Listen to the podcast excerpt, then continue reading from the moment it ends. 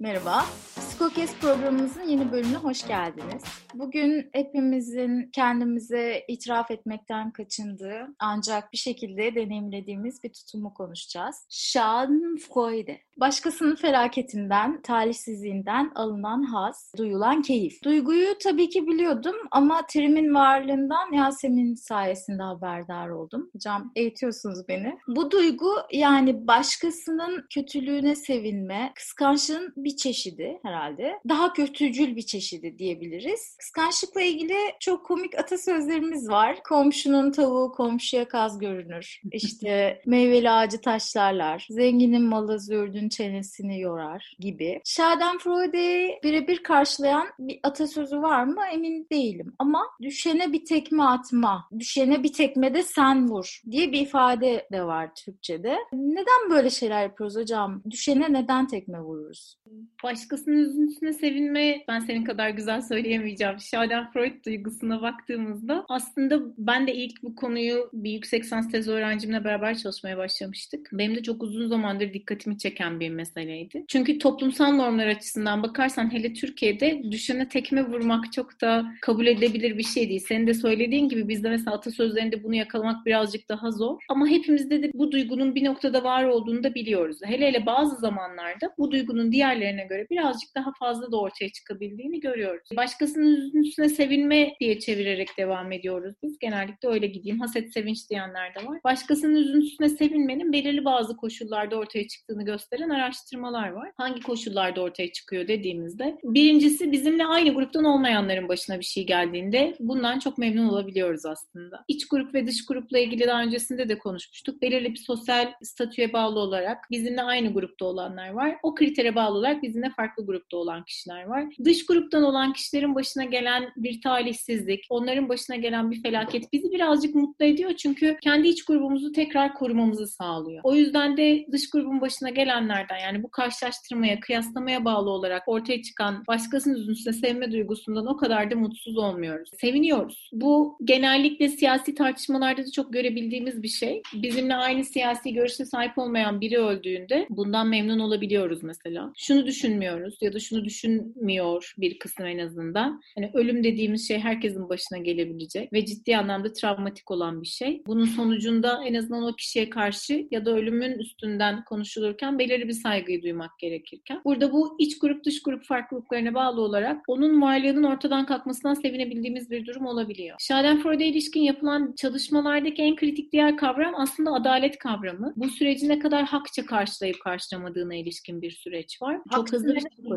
hızlı bir şekilde de rasyoniz edebiliyoruz kendimizi. Hakçılık şu demek. Bireyin ortaya koyduğu davranışı kendi hak ettiği şekilde bir karşılığının bulunmasıyla ilgili bir süreç. Ne kadar katkıda bulunuyorsa o kadar sonucu elde etmesi gerek. İşte bir işi yaparken çok çalışanın daha çok para kazanması ya da ortada işlenmiş bir suç varsa suçun daha ağırlığına göre cezalandırılması daha hakça algılanan bir durum. Şimdi burada da hakçılık kavramıyla Schadenfreude'nin çok birlikte çalışıldığını da görüyoruz. Çünkü yapılan araştırmalarda genellikle kişinin başına gelen o olumsuz durum kişinin kendi gerçekleştirdiği bir davranışla bağlantılı olabiliyor. Mesela işte yolda giderken çok hızlı araba kullandığı için trafik kazası yapıyorsa biri o arabayı hızlı kullandığı için bu durumu zaten hak etmiş olarak algılayabiliyor. Bu da biraz bizim adil dünya inancımızla da ilgili. Adil dünya inancı çünkü temel olarak şunu söyler, hayatın adil olduğunu söyler. Hayatın adil olduğuna dair bir inancı korumak bizim ruh sağlığımız açısından çok kritik. Çünkü yarın sabah sen de ben de uyandığımızda bu sabaha benzer bir sabah yaşayacağımızı bekliyoruz. Yarın sabah uyandığımızda bambaşka bir şey olmasını beklemiyoruz. Hayatın daha yordanabilir, birbirine benzer ve adil olduğunu düşünüyoruz. Şimdi insan kendisinin iyi olduğunu düşündüğü için başına da iyi şeylerin gelmesini bekliyor haliyle. O yüzden de dünya adildir. İyi olan insanların başına iyi şeyler, kötü olan insanların başına kötü şeyler gelir diye düşünür. Böyle kodlar zihninde. Ama bazen karşılaştığımız bazı örnekler bu adil dünya inancını deroge ederler. Ortadan kaldırırlar. Gencecik bir kızın trafik kazasında öldüğünü gördüğümüzde hemen acaba emniyet kemerini taktı mı takmadı mı? Arabayı kullanırken içkili miydi değil miydi diye o haberin içerisinde çok hızlı bir şekilde zihnimiz bunu arar ve çok hızlı gerçekleşir bu süreç. Çünkü eğer adil dünya inancımız sarsılırsa, yani hiçbir şekilde böyle bir sonuçla karşılaşmayı hak etmeyen biri böyle bir sonuçla karşılaşırsa bu bizim de karşılaşma ihtimalimizi arttıracak. Ve bizim de karşılaşma ihtimalimizi arttırması bizi dehşete sürükleyeceği için genellikle haka bağlı olarak, bir hakçılık kavramına bağlı olarak başkalarının başına gelen üzüntüleri onların hak ettiklerine yönelik bir rasyonalizasyonda bulunuruz ve o yüzden de aslında bundan seviniriz. Bazılarımız bu sevinci daha yüksek yaşarlar, bazılarımız bu sevinci daha düşük yaşayabilirler. Bu da genellikle süreci nasıl rasyonalize ettiğimize ya da sosyal bağlamı nasıl zihnimizde şekillendirdiğimize bağlı olarak değişir. Bir de benim Schadenfreude'la ilgili en enteresan bulduğum kısım aslında burası. Daha karşılaştırma temelli olan kısım. Şimdi bunu daha öncesinde de konuşurken de söylemiştim. İnsan kendisine ilişkin olumlu değerlendirmeler yapmak ister. Bu çok temel bir bilgi bizim için. Yani benlik değerinin olumlu düzeyde olmasını, istenilen bir düzeyde olmasını ister bireyler. Aslında benim başkasının üzüntüsü sevme duygusunda en fazla merak ettiğim ve en fazla çalışmayı da istediğim kısımlardan bir tanesi bu karşılaştırma temelli başkasının üzüntüsü sevinme duygusu. Karşılaştırma temelli olduğundaki temel önem de şu. Şimdi biz hayatta kendimizin bir olumlu bir benlik değerine sahip olmak istiyoruz. Kendimizi olumlu görmek istiyoruz. Kendimize ilişkin değerlendirmelerimizi olumlu yönde yapmaya çalışıyoruz. Haliyle ben iyiyim, ben güzelim, ben akıllıyım, ben başarılıyım cümlesini söyleyebilmek istiyoruz. Bunu seslendiremesek bile kendi içimizde bu değerlendirmeleri devam ettirmenin bizim psikolojik sağlığımız açısından ciddi bir önemi var. Bu türde bir benlik değerlendirmesini, benlik değerini ve benlik değerlendirmesini devam ettirebilmek için de aslında etrafımızdaki diğer kişilerle sosyal karşılaştırmayı gerçekleştirmemiz gerekiyor. Bu çok hızlı bir şekilde olur. Sosyal karşılaşma hayatta her an olabilir. Biri mesela bir şeyi birazcık başardığını söylesin. Sen kendin hayatında ne kadarlık, onun ne kadarını başarabildiğini, daha ne kadar zamanın olduğunu çok hızlı gözden geçirirsin. İşte bu atıyorum birinin evlenmesiyle ilgili olabilir. Çok önemli bir sınava girildiğinde hemen sınav bittikten sonra yanındakine nasıl geçti diye sormanın sebebi seninkine nasıl geçtiğini değerlendirmektir aslında. Sen iyi geçti diye düşünürsün, o da iyi geçti diye düşünür ama ne kadar yapıp yapamadığınızı karşılaştırdığınız aslında birinizinki daha iyi, birinizinki daha kötü bir pozisyona gelir. O yüzden de sosyal karşılaştırma hayatta çok önemli bir şey. Özellikle de bilgi müphemse, belirsiz bir durum varsa bu sosyal karşılaştırmanın daha kritik olduğunu görüyoruz. Şimdi bu sosyal karşılaştırmayı da gün içerisinde çok fazla gerçekleştiriyoruz biz. Ama bu sosyal karşılaştırmanın gerçekleştirmesinin noktalarından bir tanesi bazen bazıları bize göre daha başarılı oluyorlar. Şimdi daha başarılı olan biriyle karşılaştığımızda bu durumla baş etmek bazen zor. Hele bütün şartlar, bütün koşullar en başta aynıysa ve o baştaki bütün şartlar, koşullar aynı olmasına rağmen o kişi daha başarılı olduysa bizim burada bazı dışsal atıflarda, dışsal yüklemelerde bulunma durumumuz oluyor. Çünkü biz başaramadık. Bu dışsal yüklemeler sırasında da aslında bir tür savunma mekanizması olarak da Schadenfreude'un kullanılabildiğini görüyoruz. Başarılı olan kişilerin hayatlarında gerçekleşen bazı olumsuz durumlar, bazı felaketler, bazı talihsiz durumlarda biz haddinden fazla seviniyoruz. Çünkü bunu bir savunma mekanizması olarak kullanıyoruz. Ve aslında o noktada tırnak içinde o başarılı kişinin bize göre daha başarısız bir pozisyonda kaldığını düşünüyoruz. Hakçılıkla da biraz bağlantılı aslında. Çünkü şöyle söyleyebilirsin. Başına geleni hak etti diyorsun. Kendinden daha dışarı yatıp daha deroge ediyorsun. O yüzden de aslında bu başkasının üzüntüsüne sevinme dediğimiz duygu çok bireyi korumaya yönelik, kendi benlik değerini çok korumaya yönelik bir duygu. Çok doğal. Ne yazık ki çok doğal. Yansımalarını gördüğümüzde çok rahatsız oluyoruz tabii ki. Ama her kültürde var mı? Her kültürde var olduğunu söylemek ihtimalimiz yok. Mesela şimdi Türkiye'de başkasının üzüntüsüne sevinme diye böyle uzun uzun tanımlıyoruz. Ama işte Türk kültüründe bir yapılan araştırmalara göre işte bir şemamet dediğimiz, Osmanlıca'da şematet diye kullanılan bir kavram var. Ama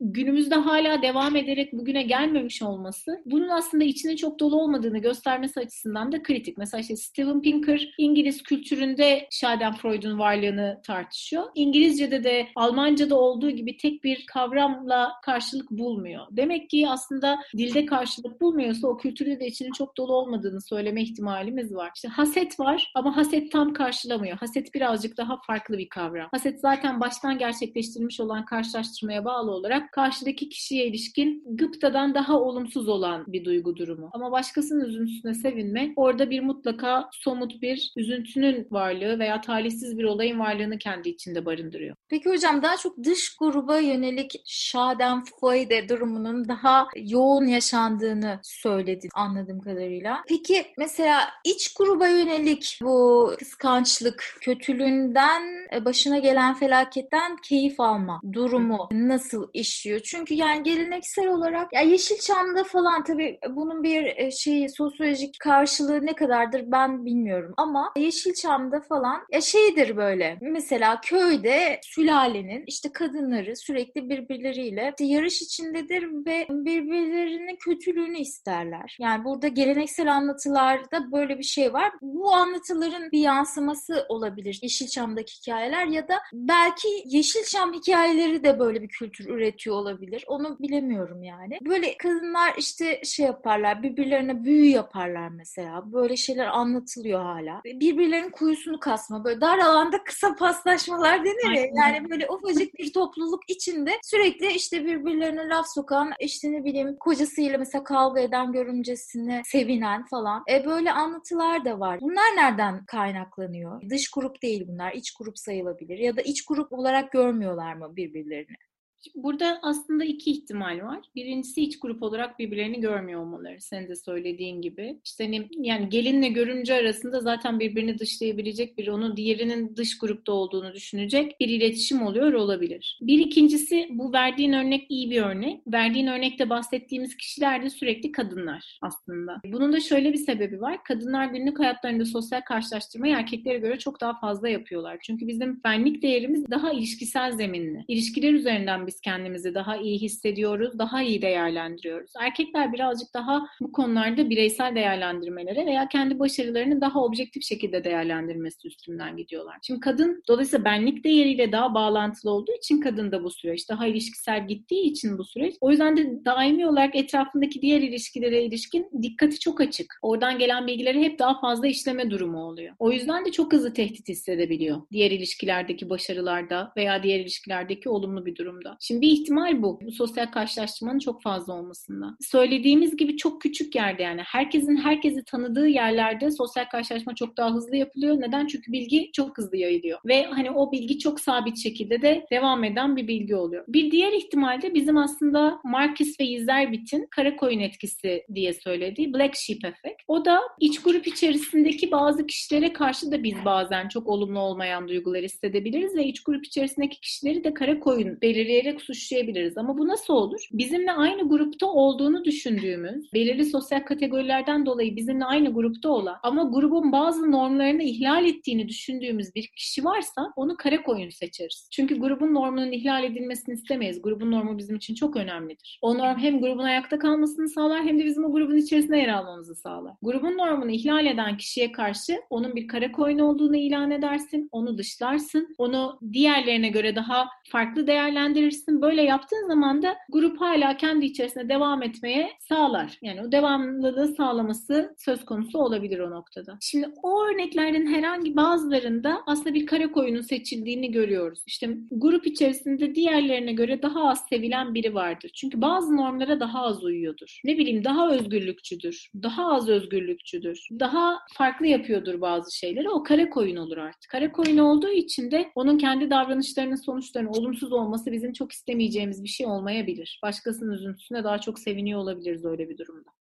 Şimdi pandeminin başında çok tuhaf bir şey yaşandı Türk medyasında. Ben de sosyal medyadan takip edebildim. Oytun Erbaş diye bir doktor var. Medyada da bayağı popüler bir bilim insanı. Televizyon kanallarından birinde virüs Türkiye'yi diğer yerler kadar etkilemez çünkü Türklerin geni farklı gibi bir şey söylemiş. Yani Türklerin geni virüse karşı daha dayanıklı olabilir falan gibi bir şey. Sonra işte virüs Türkiye'ye geldi. İlk vaka açıklandıktan sonra sosyal medyada bu adam linç edilmeye başladı. Ama nasıl bir linç? Yani birkaç hafta sürdü galiba. Hatta hala devam ediyor arada bir böyle. İlk vaka görünmeden önce değil ama bu. Yani öncesinde hemen her akşam televizyona çıkıp konuşuyor. Ama ilk vaka açıklanınca öyle bir linç başlıyor ki yani virüsün gelmesi tamamen bu adamın suçu gibi bir şey olmuş oluyor. Evet. Bu kadar tepki olunca dedim nedir yani bu adam diye baktım. Sus sınavlarına girip derece yapıyormuş habire. Ortalamayı yükseltiyor.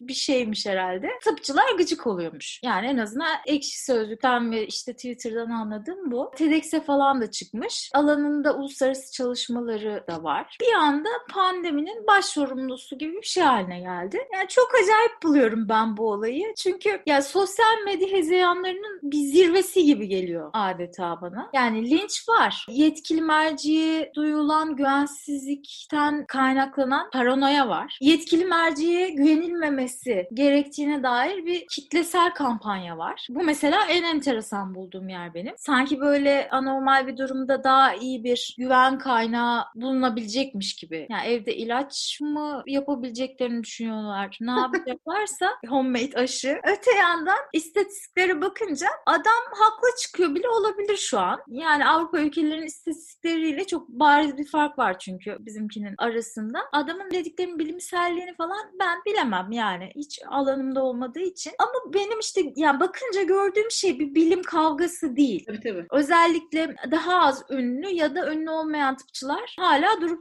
bu adama sallıyor. Onları daha güvenilir bulan ya da sadece pandemi öfkesini random kusmaya yer arayan kişiler de hala bu adama kızıyor. Ya bu nasıl bir olay hocam? Yani bütün dünyayı eve kapatan, Avrupa'yı kelimenin tam anlamıyla kırıp geçirmiş bir pandemiye duyulan öfkenin tek bir figür üzerine kusulmasının geri planında Schadenfreude olabilir mi? Yani haksız çıktın bak işte o olsun falan gibi. Yoksa kitlesel bir histerinin kanalize edilmesi için öylesine bir figür bulup onu parçalayıp rahatlamak mıdır bu durum? Şimdi öylesine bir figür mü değil mi bence birazcık orasından gitmek daha iyi olabilir. Şimdi Oytun Erbaş televizyona çıktığı zaman tavrı nasıldı? Çok rahat. Söylediğinden çok emin. İnanılmaz özgüvenli. Şimdi çok rahat, çok emin, söylediğinin %100 doğru olduğuna ilişkin bu bilgiyi verdiğinde aslında çok güvenilir bir kaynak olarak kodlanıyor değil mi? İletişimde bizim için önemli şeylerden biri budur. Uzman algılananın güvenilir bir kaynak olduğuna karar veririz. Ama onun söylediğine bağlı olarak sürecin o şekilde devam etmemesi onu güvenilir olarak kaynak görenlerin bir zaman sonra ona güvenenlerin daha da öfkelenmesine sebep oluyor. Şimdi bence birincisi çok hızlı güvenilir bir kaynak olarak kabul edilmiş olmasıyla ilgili. Kritik şeylerden birinin bu güvenilirlik mevzusu olduğunu düşünüyorum ben bunda. İkincisi senin de daha demin söylediğin gibi başarılı. Şimdi o başarının sonucunda televizyona çıktığında şöyle bir ihtimal yok mu? Hepimiz için en azından. Televizyona çıktığımızda hepimiz heyecanlanırız ve hayatımızın her noktasında söylediğimiz her şeyin makul olma ihtimali yok. Saçmalama özgürlüğümüz var. Oytun Erbaş'ında bir saçmalama özgürlüğü vardı. Oytun Erbaş eğer saçmaladıysa bunu hala bilmiyoruz senin de söylediğin gibi. Bu özgürlüğünü televizyonda kullanmış oldu. İkinci mevzuda ama kritik olan şey şu. Oytun Erbaş ne kadar başarılıysa bu başarıdan dolayı da orada gerçekleştirmiş olduğu davranıştan rahatsız olanlar var. Çünkü Oytun Erbaş'ı eleştirenlerin bir kısmı aslında keşke ben de o televizyona çıksaydım diyen doktorlardı bence. Hani ben baktığımda birazcık bunu fark ettim. Ve bu sadece hani Oytun Erbaş özelinde konuşulacak bir şey değil. Herhangi bir tartışma programına çıkan birinin kendisiyle meslektaş olanların o sırada verdiği tepkilere bak. Hep o ekrandaki kişinin eleştirildiğini, az bildiğini, doğru söylemediğini, çok ukala olduğunu söylemeyi kodlular sanki. Çünkü bir karşılaştırma daha demin söylediğimiz gibi onun yerinde ben de olabilirdim. Ben neden olmadımın cevabı. Ben orada olmadım. Çünkü benim çıkabileceğim program kuşkusuz daha kaliteli bir program olmalı. Eğer öyle bir program olursa beni de çağıracaklar. Aslında birazcık o benlik değerini koruma. Şimdi bence kaynağın birazcık güvenilir algılanması ve daha sonrasında güvenilir olmadığına ilişkin bir kararın verilmesi bu hezeyanı getirdi. İkincisi kaynağın daha başarılı olması da bu hezeyanı getirdi süreç içerisinde. Çok tipolojiye uyan bir doktor da değil. Atipik görünüyor. Atipik görünmesi daha demin söylediğim gibi grubun içerisinde bir kara koyun olmasına da sebep oldu. Takım elbiseleriyle çıkmıyor. Diğer doktorlar gibi konuşmuyor. Jargonu o şekilde değil. Dolayısıyla direkt onu kara koyun seçtiler. O yüzden de Schadenfreude açısından kötü bir örnek değil. Söylediklerinin doğru çıkmamasının onun başına gelen talihsizlik olarak düşünebiliriz ve bu talihsizlikten de aslında diğerlerinin gerçekten mutlu olduğunu görebiliriz burada. Oradaki linç girişimini de işte biraz daha sosyal medya ile Schadenfreude'u birlikte düşünerek ele almakta fayda var. Mesela kimler Schadenfreude'u gerçekleştiriyorlar, kimler daha başkasının üzüntüsüne seviniyorlar dediğinde günlük hayatta başkasının yaşadığı talihsizliğe sevindiğini söylemenin kendi ilişkilerin açısından bir bedeli vardır şüphesiz. Çünkü bu çok kolay söylenebilecek bir şey değil. Çok kolay da sosyal kabul görmez etrafında. Ama sosyal medyada böyle değil ki. Açarsın bir tane hesap, söylersin ve hani ismin olmadığı için daha anonim olduğu için de bu türde bir duyguyu dile getirmek daha olası ve her şey de böyle. Yani 17. kattan aşağıya atılan kızla ilgili şaka yapan gördüm ben. Bununla ilgili yani Şule Çet davası ile ilgili bir insanın nasıl şaka yapabilir bir pozisyona geleceğini düşünemezsin günlük hayatta ama sosyal medyada Şule Çet davası ile ilgili şaka yapabilir. Ama işte zaten yani bu şakayı yapıyor, sonra bunun bir karşılığı oluyor, etkileşim alıyor, beğenen oluyor, RT'leyen oluyor. Evet. Bu zaten bana korkunç gelen mesela bu. Evet ve oradaki hani işte tam söylediğin gibi etkileşim alıyor, inanılmaz bir pekişmeye dönüşüyor bu. Göz ardı etmek yerine. Hatta burada aslında yapmamız gereken şeylerden bir tanesi de şu. Göz ardı etmek, görmemek, psikolojik olarak dışlamak böyle şeyler söyleyenleri. Sen ne yapıyorsun dendiğinde, tepki verildiğinde de pekişmiş oluyor. Çünkü aslında tepki almak istiyor olabilir o kişi. Tepkinin içeriğinin olumlu veya olumsuz olması önemli değil. Tepki almayı istiyor olabilir. Bir, orada öyle bir pekişme oluyor. İkincisi, gerçekten olumlu içerikler de bunu o kişi için bir sosyal norm haline de getiriyor. Ve birlikte aslında belirli bir gruba yönelik, hangi grup olduğunda hiçbir önemi yok benim anladığım bunu gerçekleştirenlerin, bir linç girişiminde bulunmayı kendilerine bir psikolojik katarsis olarak görüyorlar. Bence bu çok tehlikeli bir şey ve hani meselenin başında da söylediğim gibi burada ahlaki olan kısmına bakacak olursak, ben hani kendi tarafımdan onu söyleyeyim, daha bilimsel olanın dışında Schadenfreude'un niye olduğunu anlıyorum. Doğal hayatta da var olmasını anlıyorum. Ama ahlaki olarak hani bu törpülenemez bir şey mi? Değil. İnsanların bunu törpüleyebilmesi ve asgari müşterekle birlikte yaşayabilmesi için bunun törpülenmesi gerektiğini anlaması taraftarıyım. İşte hani seninle daha demin konuşmaya başlamadan önce de aslında biraz üstünden geçtik. Hani niye bu hafta bunu konuşuyoruz? Bunun sebebi aslında Marker Eseya'nın vefat etmesinden sonra alınan tepkiler. Ben Marker'ı çok severdim. Toprağı bol olsun. Allah gani gani rahmet eylesin. Ama hani daha sonrasındaki o tepkilere baktığınız zaman insan çok şaşırıyor. Şimdi yani Sevan Nişanyan dediğiniz kişi hani belirli bir düzeyde bir entelektüel seviyesi olduğu düşünülen, hani aydın olduğu düşünülen, aptal olmadığı düşünülen bir insan değil mi? Ama hani Marker ölmüş iyi olmuş yazdığı zaman aslında bunun çok psikolojiyle bir bağlantısı var ve işte tam anlamıyla da Schadenfreude'le bağlantısı var. Ben baktığım zaman aslında kendisini çok başarılı görmediğini, kendisini çok olumlamadığını, Marker'le kendini karşılaştırdığında çok da iyi bir yere koyamadığı için böyle bir tepki verdiğini düşünüyorum. Ve hani o süreçte de bir ölümün karşısında bu türde tepkiler vermenin olumlu benlik değerini korumadan ziyade aslında bir öfkeye dönüşmesi sosyal medyayla gerçekleşiyor bence. Son olarak çok kısa bir şey soracağım. Hocam bu futbol meselesi... Futbol taraftarlığı beni çok... Ya bunu ayrı bir programda da aslında konuşulabilir belki ama bu futbol taraftarlığını ben çocukluğumdan beri hiç anlamıyorum. Ben Galatasaraylıyım işte. Neden? Çünkü kırmızıyı seviyorum. Ondan dolayı Galatasaraylıyım. Diğer insanların neden takım tuttuğunu hiç bilmiyorum. Yani neye göre daha doğrusu takım tuttuğunu hiç anlayamıyorum. Hiçbir aidiyet hissetmiyorum. Ama mesela Fenerbahçe yenilince hoşuma gidiyor. Biraz aidiyet hissediyorsun. Yani hiçbir aidiyet hissetmiyorum dediğin aidiyet de sıfır değil aslında. Evet ve yani başkasının talihsizliğine sevinme olayının bence nirvanası futbol maçlarında yaşanıyor. Bu konuda ne söyleyebiliriz? Sporda şiddeti belki daha sonrasında ayrıca da konuşabiliriz. Yani futbolda ayrıca da konuşulabilir. Ben de Galatasaraylıyım. Çünkü bence Türkiye'deki yeni takım Galatasaray ama böylelikle nereden linç yiyeceğimizi de belirlemiş olduk.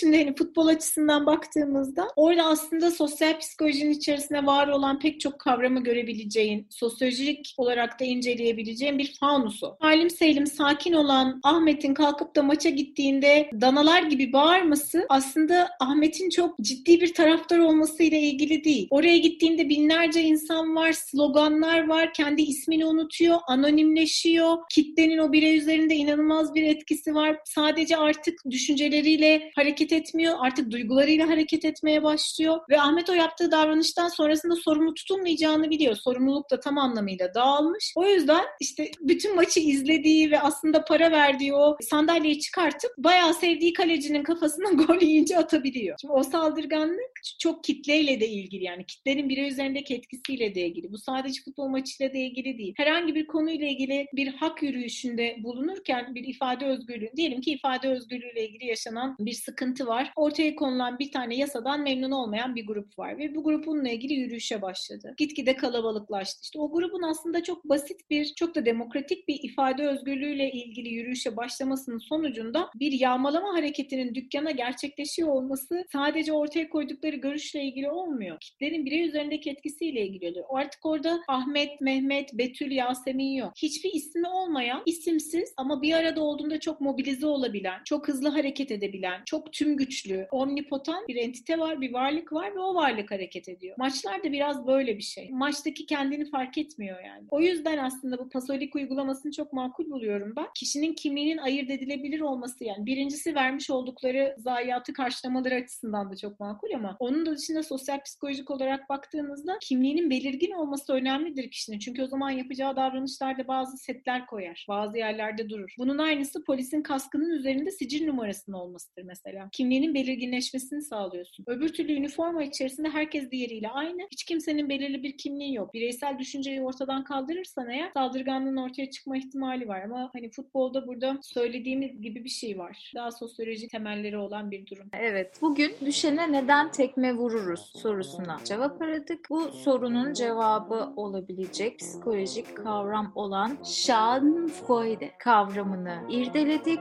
Yasemin Hocam çok güzel anlattı bize. Kıskançlık çok boyutlu bir konu. Belki ilerleyen programlarda yine kıskançlığın farklı boyutları ile ilgili konuşuruz. Şimdilik bizden bu kadar. Bizi dinlediğiniz için teşekkür ederiz. Geri bildirimlerinizi mail adreslerimize ulaştırabilirsiniz. betulyurtseven@gmail.com ve yasemin.a@hacettepe.edu.tr adreslerine. Haftaya görüşmek dileğiyle. Hoşçakalın. Görüşürüz. Hoşçakalın.